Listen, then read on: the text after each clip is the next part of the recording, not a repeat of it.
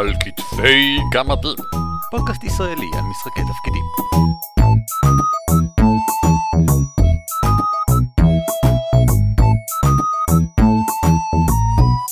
שלום וברוכים הבאים לפרק 129 של על כתפי גמדים, פודקאסט ישראלי העוסק במשחקי תפקידים. שמי הוא אירן אבירם.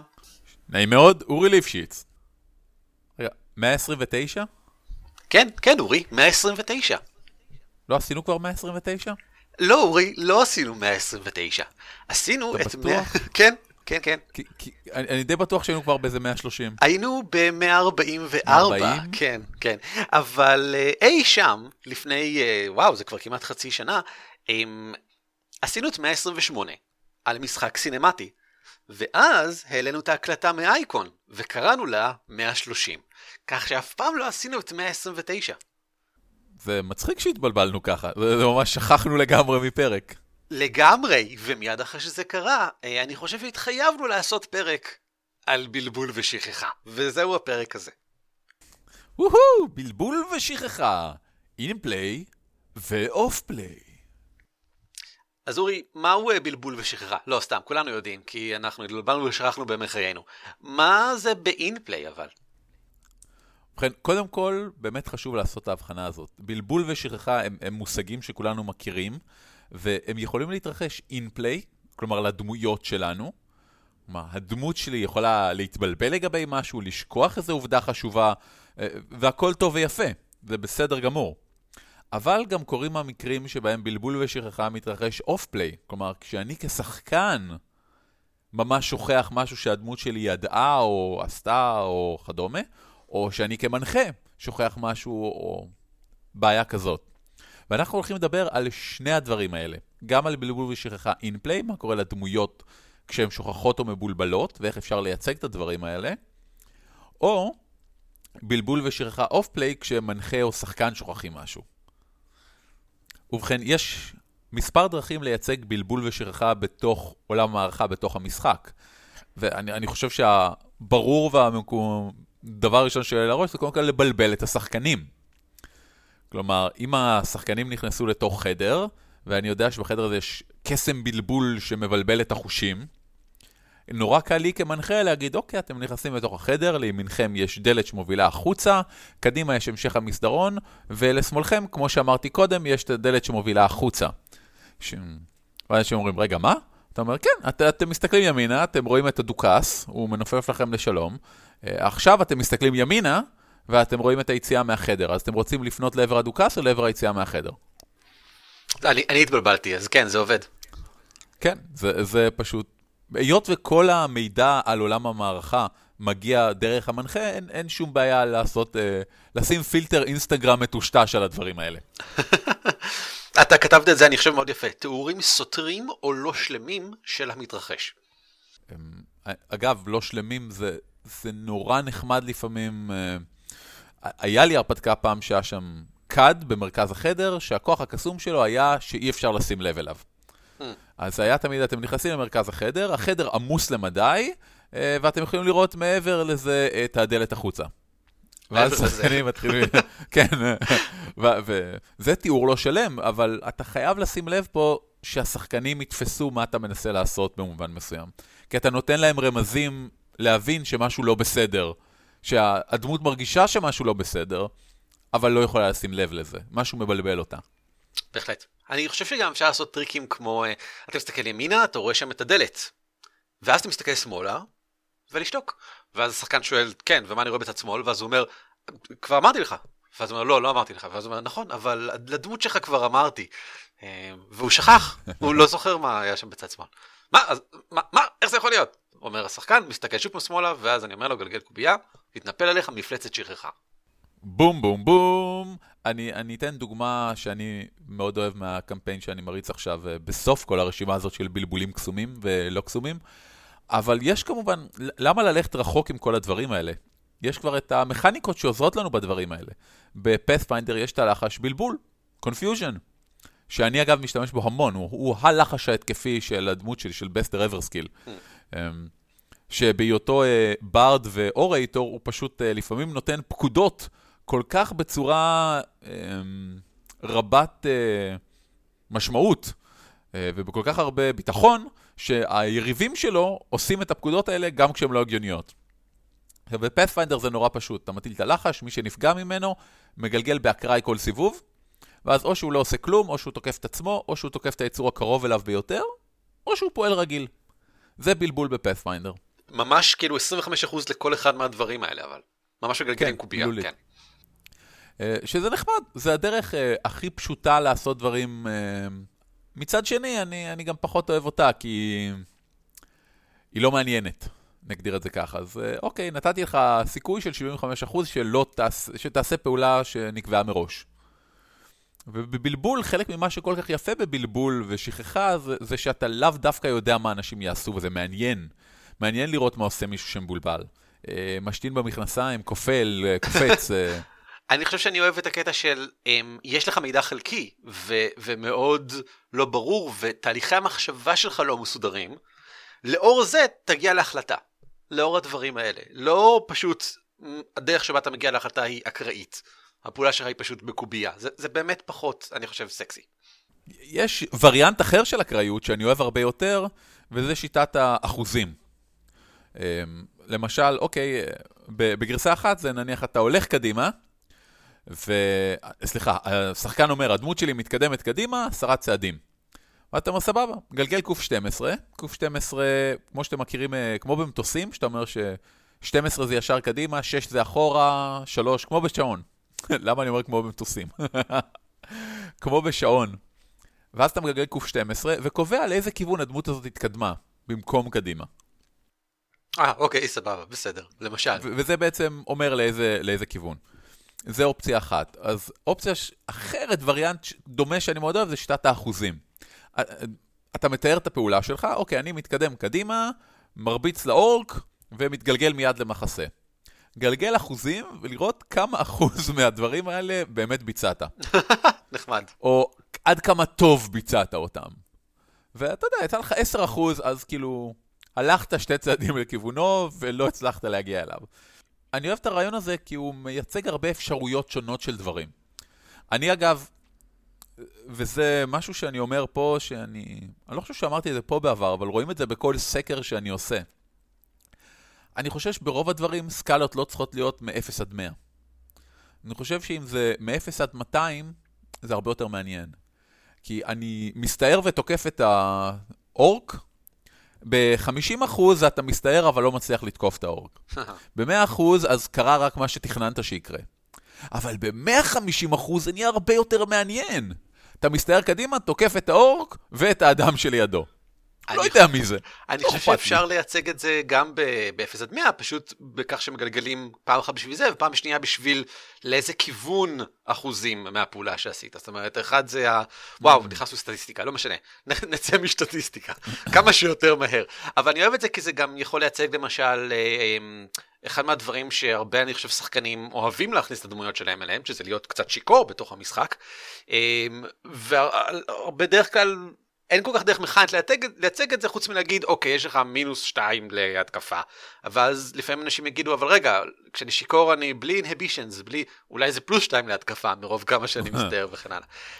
+2 להתקפה, -2 לאייסים. משהו, whatever, קיצור, צריך להיות איזשהו בלגן שם, ואני אוהב את שתת האחוזים שלך, כי זה נשמע לי כמו מישהו שיכור, זה נשמע לי כמו תיאור של מישהו שפועל בשכרות מסוימת. אגב, בוורהמר פנטזי, כשאתה שיכור, מוסיפים לכל גלגול שלך, לא משנה איזה, 2 קוביות שחורות וקובייה אחת לבנה. תזכיר למאזיננו מה זה אומר. קובייה שחורה זה כשמשהו שלילי כלשהו, איזושהי השפעה שלילית כלשהי, שהיא לא חמורה מאוד, אבל יש לה סיכוי לא רע להקשות עליך, וקובייה לבנה זה בדיוק ההפך לכיוון החיובי. במילים אחרות, זה לא התוצאה, זה לא -2 או +2, זה קובייה. לקובייה יש סיכוי להוציא דברים חיוביים או שליליים, לבנות חיוביים, שחורות שליליים, וכשאתה שיכור מוסיפים 2 שחורות ו1 לבנה, שוב כדי לייצג את הקטע הזה של, זה לא בהכרח שלילי או חיובי, אבל זה פוגע בכושר כן, ההחלטה שלך והביצועים שלך. זה מגדיל את ה מרחב הדברים שעלולים להתרחש לחיוב או לשלילה. כן, אני אוהבתי, בסדר גמור. אני רוצה לדבר שנייה על עזרים. דיברנו עליהם לא מעט בפרק שעבר, 128, סתם לא, ב-143. זה מאוד מבלבל אותי. מאוד מבלבל, ואני כבר שכחתי מזה. בכל מקרה, דיברנו למטה על עזרים פיזיים, ואני חושב שזה גרם לחשוב עליהם באופן כללי יותר, כי גם עכשיו, כשהתחלנו לדבר על הפרק הזה, ישר הלכתי לראש של איך אני יכול להשתמש בעזרים פיזיים כדי לנסות לעודד אצל השחקנים תחושה של בלבול ושיריכה. עכשיו, כבר עכשיו אני רוצה לתת דיסקלמר שאתה כתבת כאן לתת יותר מאוחר. לבלבל ממש את השחקנים זה לא כל כך כיף. עדיף שהדמויות יהיו מבולבלות. לא לשחקנים. לא לשחקנים. זה כמו שאני לא כך אוהב... זה כמו שאני לא אוהב לשעמם את השחקנים. אני חושב שדמויות משתעממות זה כיף. שחקנים משתעממים זה לא כיף. אפשר לייצג דברים, את הדברים האלה בדרכים מבלי... אתה יודע, שעדיין יהיה כיף לשחקנים. ולכן, למשל...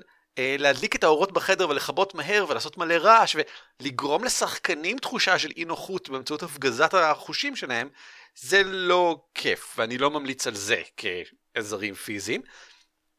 אבל יש דרכים אחרות, הרבה יותר פשוטות. למשל, שולפים 5 קלפים מערימת קלפים רגילה ושמים בפני השחקן. ואז עושים מין טריק כזה של מראים לו איפה נמצא המלכה או whatever, מחליפים מהר, ואז אומרים לו, אתה יודע, ביניהם מול העיניים שלו ככה, בטריק הזה, אפילו אם אתה לא טוב בזה, זה לא משנה, ואז שואלים אותו איפה המלכה.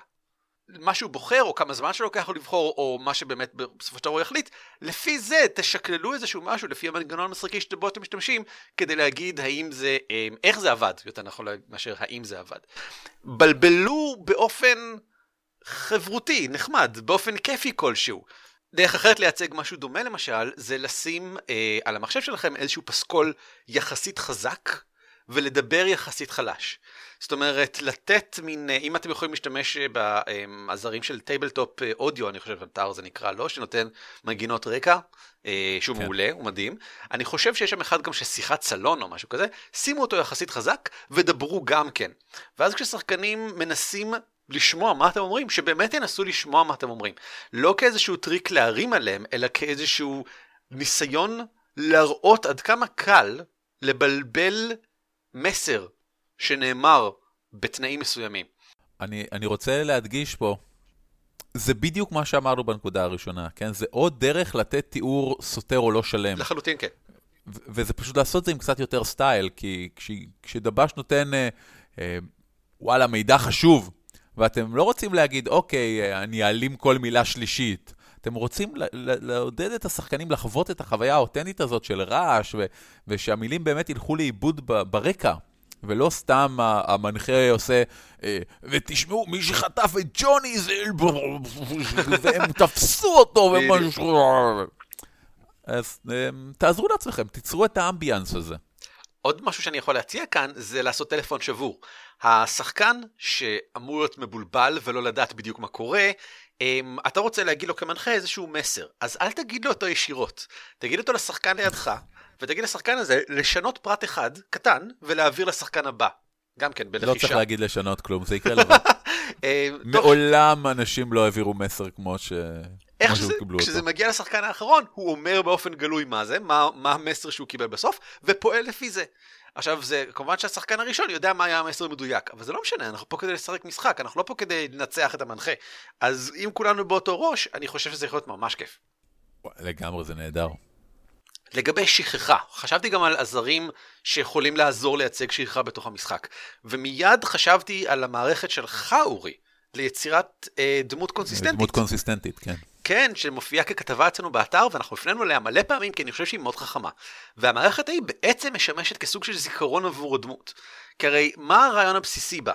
כשקורה משהו חשוב לדמות, שזה בערך אחת לסשן לפי מה שאתה מציע, תכתוב את זה במשפט, על דף הדמות. להשתמש בדף הדמות לא רק כמה שמייצג את התכונות הפיזיות של הדמות שלך בעולם, אלא גם את האירועים שעברו עליה. באופן לא רק בצורת החפצים שהיא צברה, אלא גם ממש כי רשום עליו האירועים שעברו עליה. ואז אתה מציע לחזור לדף הדמות הזה ולהתייחס, לקחת ממנו שורות שונות ולהשתמש בהן בשביל לעשות אקטים רגשיים חזקים. למשל, להיות בעל רגש חזק לגבי כל מיני דברים שקרו. אני חושב שתגלה שעם הזמן ישנם דברים שאתה חוזר עליהם יותר ויותר, ויש דברים שאתה חוזר עליהם פחות ופחות, וזה מצוין, כי ככה אנשים מתנהגים וזה העולם שלנו. ואני חושב שכדאי לייצג את זה על דף הדמות. כל פעם שאתה חוזר לאיזשהו משהו, ומשתמש שוב פעם באיזשהו זיכרון, אתה בעצם מעלה את הזיכרון הזה ואת הרגשות שעלו בדמות בעקבות זה, שים לידו איזה וי קטן או איזה פלוס או משהו, וכל סשן שבו לא נכתב פלוס ליד איזשהו משהו, שים לידו איזשהו מינוס. כלומר, כל מה שלא הוא עלה הפעם, הולך ונשכח, וכל מה שכן הוא עלה, הולך ומתחזק. והרעיון הוא להיות מודע לכך כשאתה משחק את זה. אם יום אחד, אחרי איזה 6 סשנים, אתה מוצא את עצמך, כן חוזר לאחד מהדברים הנשכחים, ויש לידו איזה 4 מינוסים, אתה אומר לעצמך, בעצם הדמות שלי לא כל כך זוכרת את זה. היא זוכרת את זה באופן רק מעורפל. היא בעצם, אולי הרגע שהיא מחברת לזה כבר לא מבוסס, אני לא רוצה להגיד לא מבוסס על המציאות, כן? כי לא, אף פעם לא הייתה מציאות, זה הכל בדמיון. אבל האירועים שכביכול קרו, אולי לא קרו כמו שהיא זוכרת. אולי הרגע שמחובר לזה, הוא מחובר רק למשהו קטן, או למשהו אחר בכלל. אולי יש כאן כבר איזשהו מקום בשבילי להמציא בלבול ולהשתמש בשכחה. וזה הכל במשחק דמות שלך עם עצמך, אף אחד לא צריך לעשות את זה. כן. וזה הדברים המעניינים, כשהם יוצאים לאור בתוך הקבוצה, ופתאום שחקן אחר יכול להעיר לך על דברים כאלה, ואתה אומר, פולט משהו כמו, כן, אבל אתם יודעים, מאז הבית ההוא ביער שהיינו בו, הדמות שלי לא חושבת פעמיים לפני שהיא תוקפת מוחות של אנשים כדי לא להגיע למצב הזה שוב. כולם מסתכלים עליך בהלם, כי כל מה שהם שמו לב זה שאתה משתמש בלחשים טלפטיים התקפים like a motherfucker, והם בכלל לא שמו לב שזה קרה בעקבות משהו בעולם המשחק, שהוא חלק משימור הדמות שלך. True story. אף פעם אל תיתנו למישהו עם השפעות מנטליות להיכנס לפחד. מה שרציתי לספר, קצת לסכם את העניין הזה, זה בקמפיין שאני מריץ, הייתה דמות של הקמפיין שאני מריץ עכשיו, הוא מבוסס על העולם של דיקי דרסדן, והיה שם נותר שהיכולת המיוחדת שלו זה למחוק זיכרונות של אנשים. וזה יכולת נוראית קצת, אתה יודע. הדמויות גילו את זה עקב זה שהם חקרו כל מיני דבשים שהיו באינטראקציה עם הדמות הזאת, ואף אחד מהם לא זכר אותו. אפילו ברמה כזאת שהם ראו מישהו מדבר עם הדמות המסתורית הזאת, הדמות נעלמה, פונים למלצר לברר, תגיד, מי היה הבחור הזה? והוא כזה, לא, איזה בחור? לא יודע, אני פה מחכה כמה דקות. ואז הם עושים קסם, בוחנים את המוח שלו, רואים שם חור בזיכרון כזה. קיצר מפחיד. לבחור קראו סבן יורגנסון, או יורגן סוונסון. לא משנה. בסדר, כמור. הקליפהנגר של אחד הסשנים שלנו, היה שהם מתמקמים בבית, ואז יש דפיקה על הדלת, והם שואלים מי שם, ומעבר לדלת שומעים את הכל, מר יורגנסון, אני מאמין שאתם מחכים לי. סוף הסשן. עבר שבוע, ותחילת הסשן הבא, אנחנו מסיימים את הריקאפ, ואני אומר, בסדר, כולכם עומדים בחדר, מסתכלים לעבר הדלת, שבדיוק נסגרת, ואתם מסתכלים אחד על השני, ומנסים להחליט מה לעשות עכשיו. עכשיו, השחקנים מאוד מבולבלים לרגע, כי הם אומרים, רגע, אנחנו סיימנו את הסשן בזה שהדפיקות בדלת, אנחנו צריכים לפתוח אותה. אני אומר, לא, אתם הרגע ראיתם את הדלת נסגרת, והם פותחים את הדלת ואין אף אחד משם, ולוקח להם כמה רגעים להבין שמה שקרה כביכול inplay זה שהוא נכנס, הם ניהלו שיחה, והוא מחק את הזיכרון שלהם, כן. ואז יצא החוצה. והשחקנים, בזמן שלקח להם להבין את זה, בעצם נתתי להם להרגיש את אותה הרגשה של שכחה קסומה שסבן יורגנסון גרם לדמויות שלהם. בסדר גמור. שזה, כן. דרך מצוינת לעשות את זה, אני חושב. זה באמת גאפ מאוד משכנע, כשזה גם בין סשנים, זה בכלל קל. נכון. כן, אבל זה, כמו רוב הדברים האלה, זה לא מחזיק מעמד יותר מפעם אחת. או שזה שטיק של דמות מסוימת, וכל פעם שאתה רוצה לציין במפורש שהדמות הזאת הייתה שם, אתה פשוט אומר, ואז הדלת נסגרת. בסדר גמור, אם כבר דיברנו על סשנים ושחקנים, בואו נעבור לדבר על אוף פליי. מה קורה כשהמנחה או שחקנים שוכחים או מתבלבלים במהלך או לפני או בין המשחק? כן, אני חייב להגיד שפעם זה נורא היה מרגיז אותי, כי אני מתייחס, לא יודע אם שמת לב, אני מתייחס מאוד בפנאטיות לתחביב משחקי התפקידים שלי. אבל מה לעשות, לפעמים עוברים כמה שבועות או חודשים בין מפגשים, מסיבות לגיטימיות, אתה יודע, שחקן אחד טס לקומיקון, שחקן אחר נסע לטיול מחנות בפולין, המנחה היה צריך לטוס לגרמניה, לשפוט בתחרות heavy metal, אתה יודע, דברים שקורים בכל קבוצה. כן. ואני לא מריר לגבי זה, מניאקים. היית עכשיו באנגליה במשך שבוע וחצי. ועוד יומיים אני טס לארצות הברית לכנס. אז זה לא העניין, אירן, העניין הוא שבגלל הדברים האלה אני לא משחק. ויש גם לזה פתרונות.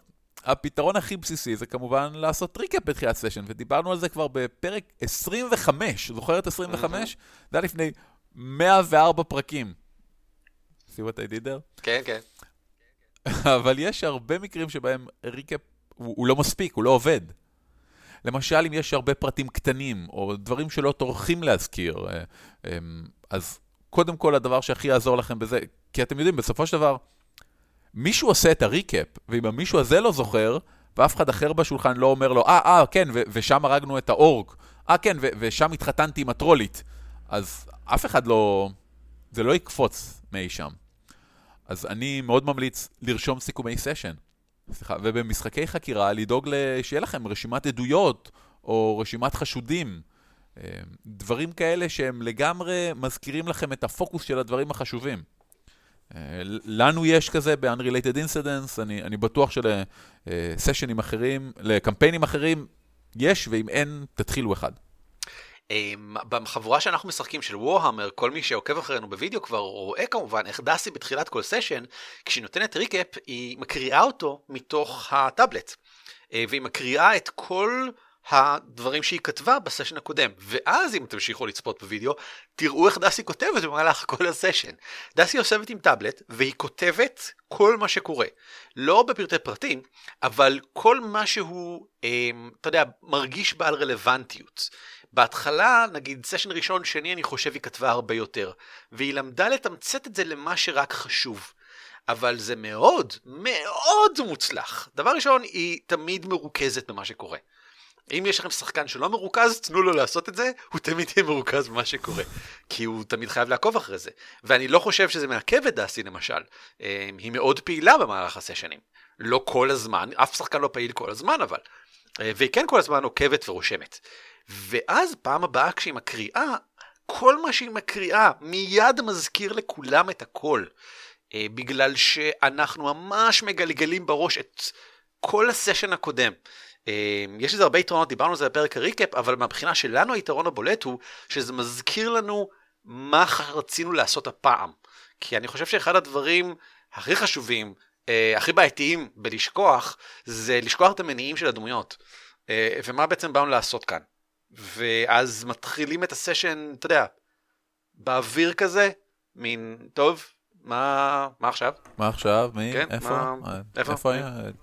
רידלפורט? יש יין? אבל זה לא רק במקרים האלה, למשל במערכה שבה אנחנו משחקים עכשיו בחרון הצדיקים, וגם במערכה של מורדים בגיהנום, שתי הרפתקאות פת פיינדר, שאנחנו מקליטים גם כן, כרגע בשתיהן אנחנו נמצאים בשלב שהוא יחסית סנדבוקסי, זאת אומרת אנחנו מאוד פתוחים להסתובב ולעשות מה שאנחנו רוצים, וזה המצב הכי מסוכן. אני לא רוצה, זה לא בדיוק הרפתקת חקירה, כן? זה לא שיש לידים שצריך לעקוב אחריהם, וזה לא שאנחנו מנסים לפענח משהו, אבל אנחנו חייבים ליצור לעצמנו את המניעים כל סשן מחדש, בגלל שאנחנו יכולים לעשות הכל. אז מאוד חשוב לעקוב אחרי, אתה יצאת רשימת עדויות ורשימת חשודים, במקרה שלנו אנחנו קוראים לזה בנק מטרות. מה אנחנו רוצים ללכת ולהרביץ לו? זאת אומרת, אנחנו שמענו על נזירים חשודים, מיד לרשום נזירים חשודים. ובכל מקום שבו אנחנו מצליחים לחבר בין הנזירים החשודים לבין, אולי איפה אנחנו יודעים איפה נמצאים, אולי איזה סוג של יצורים הם, אז להוסיף את זה לרשימה הזאת. ואנחנו עושים את זה בגלל שאנחנו משחקים אונליין, במסמך גוגל שמשותף לכולנו, וכולנו רואים תוך כדי הסשן גם כן. אני חושב שזה ממש טוב, ואני לא כך יודע איך למצוא לזה פתרון בסשן, אתה יודע, שמתרחש מסביב לשולחן פרימיטיבי. שולחן, אתה אומר, זה מעניין, מעניין שולחן. במורדים בגיהנום, שזאת המערכה שבה אנחנו ממש צריכים לעקוב אחרי אירועים שבועיים, כי כל שבוע זה תור במרכאות של המרד, ומגלגלים לכל מיני דברים וזה. אני עושה את זה קצת אחרת, ואני לקחתי את הגישה של דסי, ואני כותב בראשי פרקים כל יום מה עשינו. בבוקר ככה, בצהריים ככה, בערב עזרנו לגנן לצאת מהכפר, whatever, כדי שאני אוכל במידת הצורך להסתכל אחורה ולדעת איזה מסלול הלך המרד שלנו, כדי שאני כשחקן לא אאבד את הדמות שלי. כי זה חשוב לה, ואני צריך לזכור מה חשוב לה ולמה. דבר נוסף שחשוב לגבי הריקאפ, וציינו את זה בפרק של הריקאפ, זה שאחד השחקנים ייתן את הריקאפ ולא המנחה. כששחקן נותן את הריקאפ, ושחקנים אחרים מתקנים אותו ומוסיפים לו וכן הלאה, אתה כמנחה רואה מה חשוב להם, כי הם מזכירים את מה שחשוב להם. אם השחקנים זוכרים, זה חשוב, פחות או יותר. עכשיו, אתה עשוי לגלות אחד משני דברים, כנראה. האחד, שהם מציינים דברים שאתה לא זכרת, והם כנראה די חשובים להם, ואתה לא זכרת את זה בכלל. או הדבר שני, הם לא מציינים דברים שאתה חושב שהם כן חשובים. אז לגבי המקרה הראשון, אם הם מציינים משהו שלדעתך לא חשוב, כדאי להפוך אותו לחשוב, מבלי שהם שמים לב. הצדקה בדיעבד, כמו שאנחנו רואים. הצדק את החשיבות. זה בסדר שאתה שוכח, אין שום בעיה שאתה שוכח, אבל זה פחות כיף אם הם שמים לב ששכחת, אז פשוט תהנהן, ואם מישהו כאילו פונה לך ושואל, אז כן, נכון שהוא היה סגול, ואתה, שלא זוכר בכלל מי אתה מדברים ועל מה, אתה פשוט אומר כן, בוודאי, או מהנהן פשוט, שזה מספיק כדי לתת את הרושם של, אני יודע את כל הדברים האלה, רושם עצמך בצד מאוד מהר, לא רק שזה קיים, זה גם סגול. אגב, אהבתי, אני לוקח את העצה הזאת שלך, אירן, אני עובר עכשיו על כל הדברים שיש בקמפיין שאני מריץ, ומוסיף להם שהם סגולים. אני לא חושב שזאת היא העצה, אבל אולי התבלבלת כאן, אולי התבלבלנו, אוקיי, בסדר. האפשרות שנייה היא שהשחקנים לא מציינים משהו שלדעתך הוא חשוב, ואז אני מציע להזכיר את זה, בצורת דברים, להכניס את הדברים הרלוונטיים למשחק. אני חושב שאורי, בפייט, נכון? ספציפית בפייט שאתם משחקים, יש לכל אזור בעיר דבש שהוא הפנים של האזור הזה, נכון? כן. שהוא כאילו בא לייצג את האזור הזה בעיר וכן הלאה. אני בכלל חושב שדבש בתור משהו שמייצג אלמנט זה מאוד טוב. אני רגע ארחיב את הקונספט, כי זה לא אזור בעיר בהכרח. הרעיון הוא שלעיר יש אזורים, או קבוצות כוח, או כדומה. ויש את הפייס. הפייס הוא הבן אדם שהכי מזוהה עם הקטע הזה, עם האספקט הזה של העיר. זה יכול להיות מפלגה, אבל כשהדמויות רוצות להתעסק עם המפלגה הירוקה, או עם מפלגת החרום, הם לא מתחילים, אוקיי, אני אלך לתת מזכיר הזה או לפה. לכל מפלגה יש את הפייס שלה. סבבה. הבן אדם שהוא הבחור. ואם יש אזור בעיר, וואלה, זה אזור עני מרוד כזה, יש שם את אותו קבצן. הוא סימבולי, יש מלא קבצנים, אבל הוא הקווינטסנשל, הקבצן במהותו, שהוא מייצג את התפיסה הזאת של ללכת לדבר עם הקבצנים. זה נותן פנים אנושיות על איזשהו קבוצה או אזור או מהות, וזה הרבה יותר קל לעשות אינטראקציות ככה. בהחלט, וזה גם דרך מעולה להגן את זה בסיפור בכלל. זאת אומרת, אם למשל השחקנים נמצאים ב-whatever, באיזשהו משהו, הם שכחו לגמרי מהרציחות ברוב הקבצנים, החזר לתוך הסיפור את הדבש הרלוונטי, כדי להזכיר להם את זה. לא צריך לעשות זה באופן מאוד בולט ומיידי, אבל אולי אחד מהם מחפש את הטלפון, ואתה אומר לו, כן, הטלפון שלך, אתה השאלת אותו לקבצן, ואז הם מזכירים, נכון, לקבצן, רגע, יש לקבצן,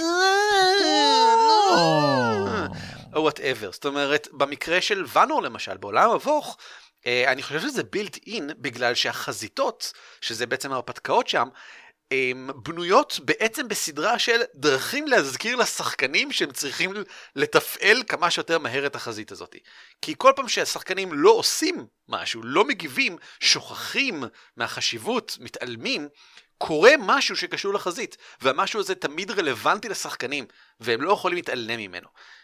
אז לא צריך להגזים ולהשמיד להם את העיר, אבל אם כי בבנו זה משהו שקורה, אני מתאר עצמנו מעט, אבל באיזשהו אופן פשוט לציין את הסרוך הפתוח הזה במשהו כלשהו שיהיה קשור למישהו או למשהו בעולם.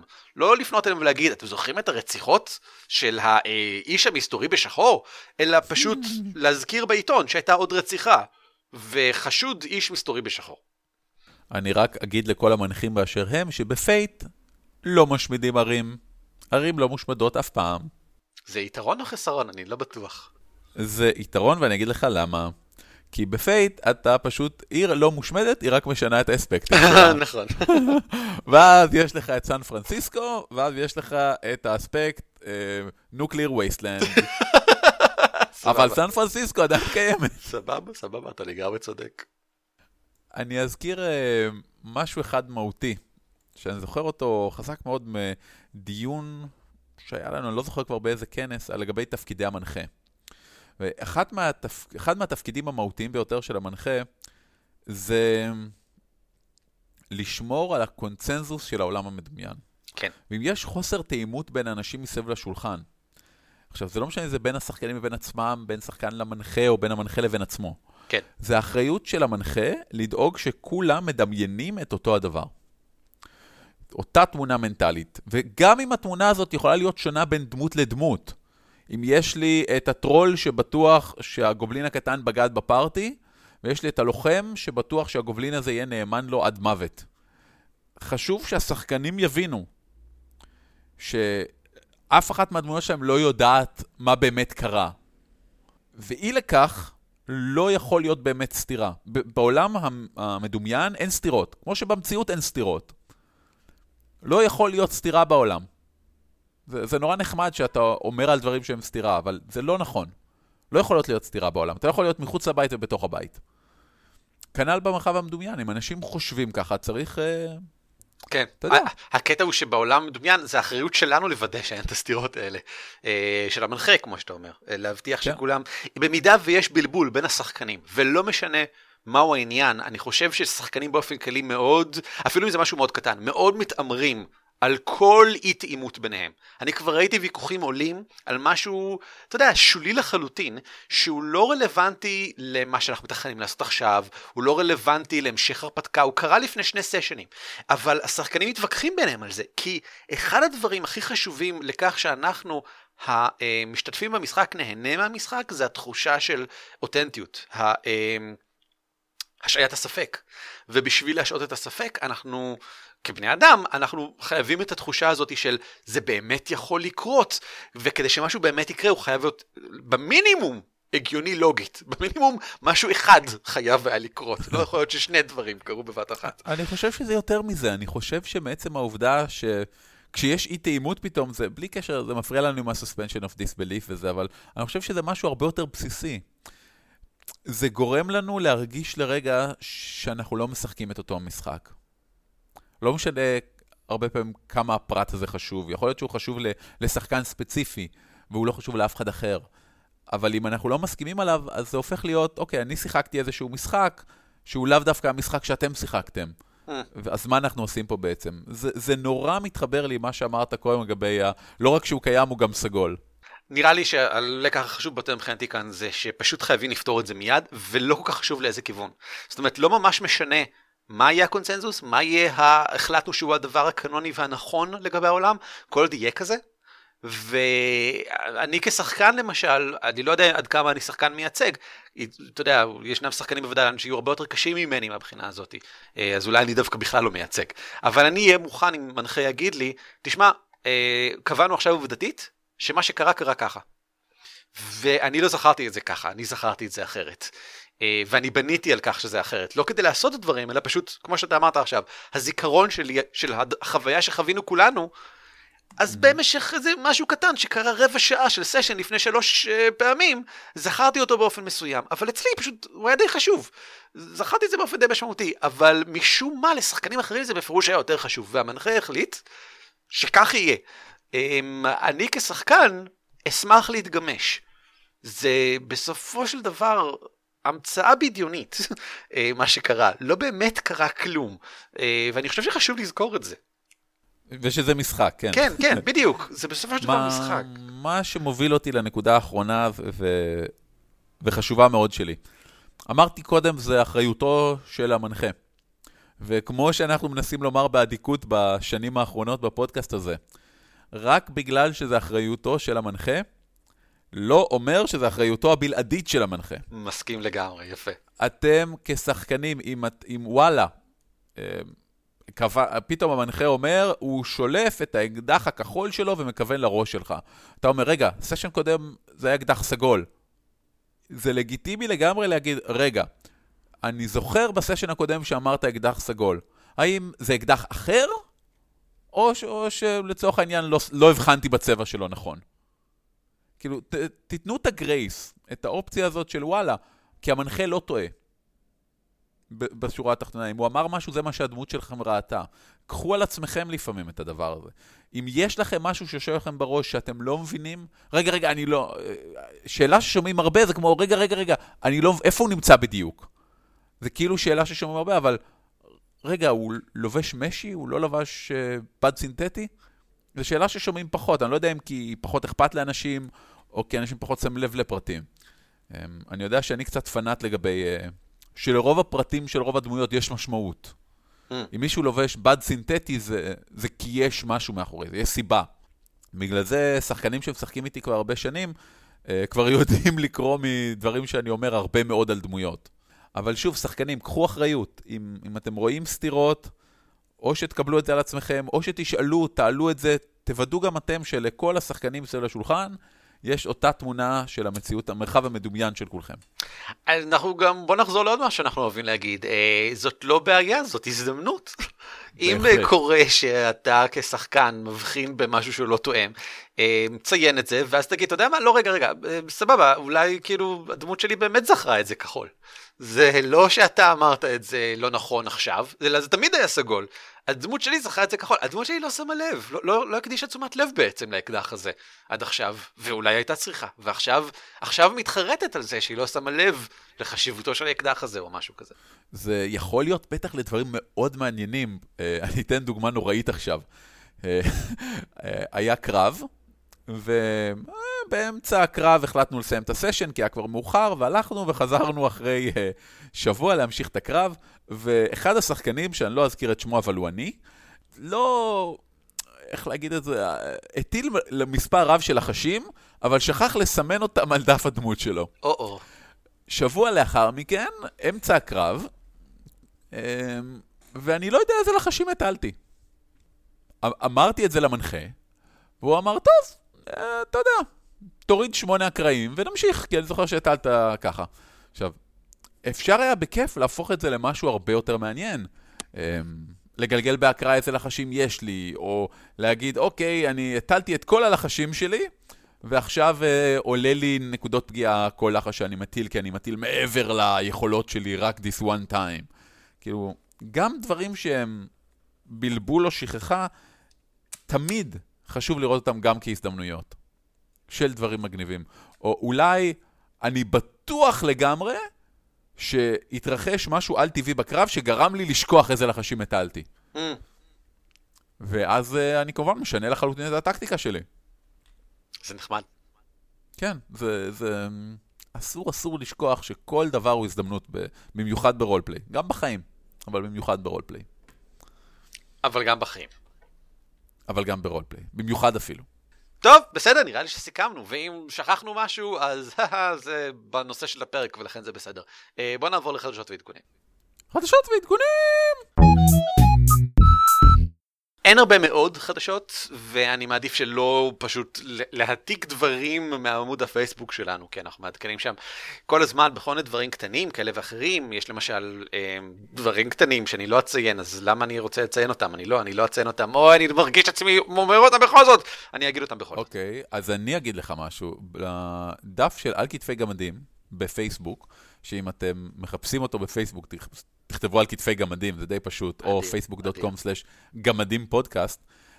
אני הבחנתי שיש לנו 822 לייקס. זה נכון. לייקים לעמוד. זה נכון. שזה בערך חצי מכמה שאני זוכר שיש בשחקני תפקידים ישראלים.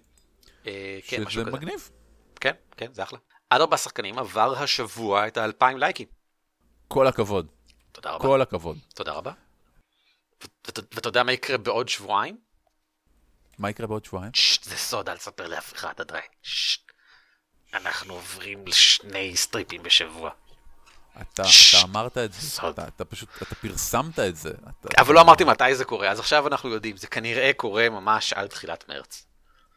כל הכבוד לכם. תודה רבה. באמת, אתם גיבורים גדולים, והיה לי תענוג לשחק איתכם קוד ניים השבוע בלונדון. אהבתי מה שאתה אומר, נכון, היית בבלונדון ושיחקת איתנו.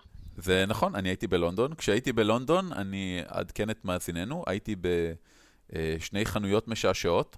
האחת היא Forbidden Planet, שכולם, כולל אני, מאוד אוהבים, אבל אני לא מעריך את המקום במיוחד. אני כמעט אף פעם, אני נכנס לשם מתוך ציפייה לבזבז את מיטב כספי, וכמעט אף פעם לא מצאתי שם משהו שבאמת רציתי לקנות. אני פשוט גיק גרוע, אני מניח. אבל החנות השנייה היא ה-Orc's Nest. כן האורק? אני חושב שכן. לאורק, כן. ה-Orc's Nest, שהיא במרכז לונדון, והיא קטנה, תחוסה ונהדרת.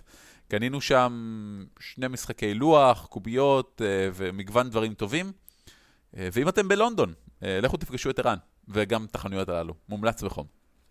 האמת שאני בכלל נמצא Leisure Games, שאגב עשינו להם פרסומת במסגרת עד 4 שחקנים, פרסמנו אותה עכשיו עם הפודקאסט החדש שלנו, ניתן קישור בהערות של הפרק, הם חנות יותר טובה, אבל הבעיה היא שהם גם חנות יותר רחוקה מהמרכז, כן. הם נמצאים בפינצ'לי, איפה שאני גר, ולא כך יוצא להגיע לכאן, כי אין פה דברים תיירותיים אחרים. אבל אם אתם באזור, אז תכנסו, Leisure Games. אני בהחלט מצטרף להמלצה הזאת, הייתי שם שנה שעברה, וואו, חנות נהדרת. מסכים. טוב, עוד דברים שאתה יודע, אולי כדאי שניתן גם חדשות ועדכונים במסגרת החדשות ועדכונים הזה. חדשות ועדכונים! אז ככה, 20 TV, אנחנו מאוד מחבבים אותם. נכון, אנחנו מחבבים אותם. מחבבים אותם. אז פרק רביעי עשו על גיבורי על, והם כמובן מליצים על הפרקים שאנחנו עשינו על גיבורי על, ובצדק, כי הם היו פרקים מעולים. אז אנחנו ניתן קישור גם להם, וגם ל-20 TV, שזה, אם אתם לא מכירים את זה עדיין, אז זוהי סדרת יוטיוב חדשה של זוג חבר'ה. אני חושב שהם בעצם שלושה, אני חושב שיש שם גם בחור מאחורי אתה יודע, עמדת עריכה שאנחנו לא רואים או משהו כזה, שמשקיעים בכנות יותר מאיתנו בכל פרק שהם עושים. נראה שיש להם תסריט מסודר מראש, יש להם מלא פיץ' אפקס. הם נראים כמו שצריך, חוצם בסך הכל סבבה, הם נראים יופי, אני מתרשם לטובה. אם אתם רוצים עוד פודקאסטים שהם יותר טובים מאיתנו, אז יש את OneShot. אין כאלה. החבר'ה של OneShot, סדרת פודקאסטים שאני מאוד אוהב, שבה הם עושים חדאפים, OneShot של כל מיני שיטות אינדי, יש להם סדרה שלמה של פודקאסטים עכשיו. בזכות ההצלחה הרבה שלהם בפטרון, הם הצליחו לפתוח עוד פודקאסטים, שעוסקים בכל מיני נושאים. חלקם יותר טובים, חלקם פחות טובים. למשל, הפודקאסט Modifiers, שעוסק באיך לעשות הקינג לשיטה, איך לקחת שיטה ולהתאים אותה, אתה יודע, לכל מיני דברים. שזה היה נשמע לי אדיר, אז אני לא מנהנה ממנו, הוא לא לטעמי דווקא, שזה חבל נורא. אבל הפודקאסט של Talking Table Top, אני חושב, אם אני זוכר נכון, יש להם איזה 5, אני כבר לא זוכר איזה מהם שכן אהבתי, אבל אני מנוי לו. אני מציע לנסות את כולם, חלקם מאוד מעניינים. Critical Success, אני זוכר שהיה ממש נחמד, הם קצת דומים לנו, כל מיני עצות הנחיה, אבל ומתחום האימפרוב, אורי, כי הם אימפרוביסטיסטים כאלה, אימפרוביטיסטים! מנתחים קטעי משחק מתוך OneShot, זה מאוד נחמד. הם לוקחים כאילו את, אתה יודע, כל הקטעים שהיו מעניינים וראויים לדיון מתוך OneShot, ומתדיינים עליהם. סבבה? זה ממש סבבה. אני רוצה להמליץ על גלגולים פראיים של עודד דויץ. כן. שבינתיים אני מרוצה מכל פוסט שעולה שם. האחרון היה על משחקי פלפ, איך לשנות, ואני כבר, יש שם כמה וכמה דברים שרציתי לקחת, ופשוט אני לא יכול, כי זה ישבור לגמרי את הקמפיין שלי. אבל יש שם הרבה עקרונות וטרופים שהם לגמרי on the money, בדיוק הנקודות החשובות. כן, ואיך ליישם אותם בעולמות פראים מבחינה מכנית, איך להפוך טרופ למכניקה, שזה אחד הדברים הכי מעניינים ביקום לדעתי. בנוסף, אנחנו, השבוע שעבר לא העלינו פרק, במקום זה העלינו כתבה חדשה על השימוש בקול. זה כתבה ולא מדריך בגלל שהיא די חלקית, וכבר ככה אני כבר שמח להודות לאיתמר וייסברג, שכבר נתן למשל בהערות של הפרק, הצעות לעוד, סליחה, בהערות של הכתבה, לא של הפרק, זה לא היה פרק, הצעות לעוד דרכים להוסיף לקול של הדמות. אם גם לכם יש הצעות, אתם יותר מוזמנים, בגלל זה התגובות שם בעיקרון. לפעמים אתם שוכרנו מיילים, עם כל מיני רעיונות נוספים שיש לכם לדברים שנאמרו בפרקים, וזה מעולה ואנחנו מאוד שמחים, אבל להרבה מכם אנחנו נגיד, חבר'ה, מה שאתם שולחים לנו, זה משהו שכדאי שכל העולם יראה ויקרא. תעלו את זה בתור תגובה לפרק. אנחנו חושבים שזה הרבה יותר טוב ככה, כי בעוד שאנחנו נהנים לקרוא מה שיש לכם לומר, אנחנו חושבים שעוד אנשים ייהנו מזה גם כן, כי אנחנו פשוט רוצים שיהיה נחמד לכולם.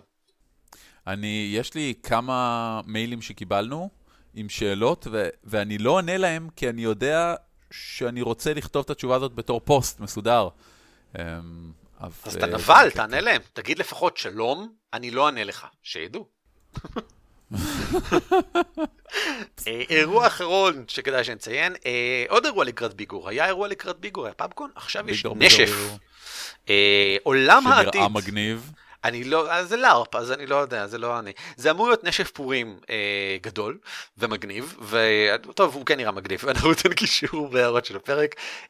זה יהיה בפורים, זה יערך במקום שבו ביגור נערך להבנתי, שזה אי שם ברמת גן, וזהו, אם אתם אוהבים לארפים, תנו הצצה, אם אתם לא אוהבים לארפים, גם תנו הצצה, כי זה נראה כמו אירוע שפשוט יהיה נחמד לבוא עליו עם קוספליי, גם אם אתם לא רוצים בהכרח לשחק. אני ממליץ באופן כללי להגיע, זה אמור להיות לארפ מאוד מינימליסטי במובן שלא צריך הכנות ולמצוא קבוצה וכו', להתחפש, להגיע ופשוט ליהנות.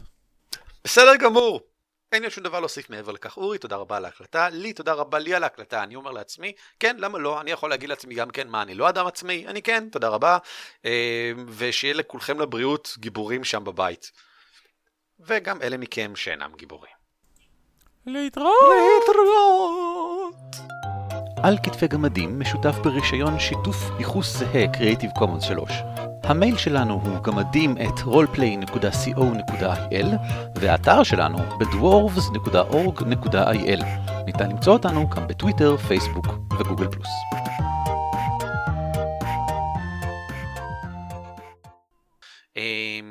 אבל... ויש לזה שני צדדים. אתה יודע מה, אני אגיד את זה אחרת. אני אגיד כל מה שאמרתי עכשיו, אחרת. אחרת. לחלוטין, בסדר? אני אגיד זה שונה. אז ככה.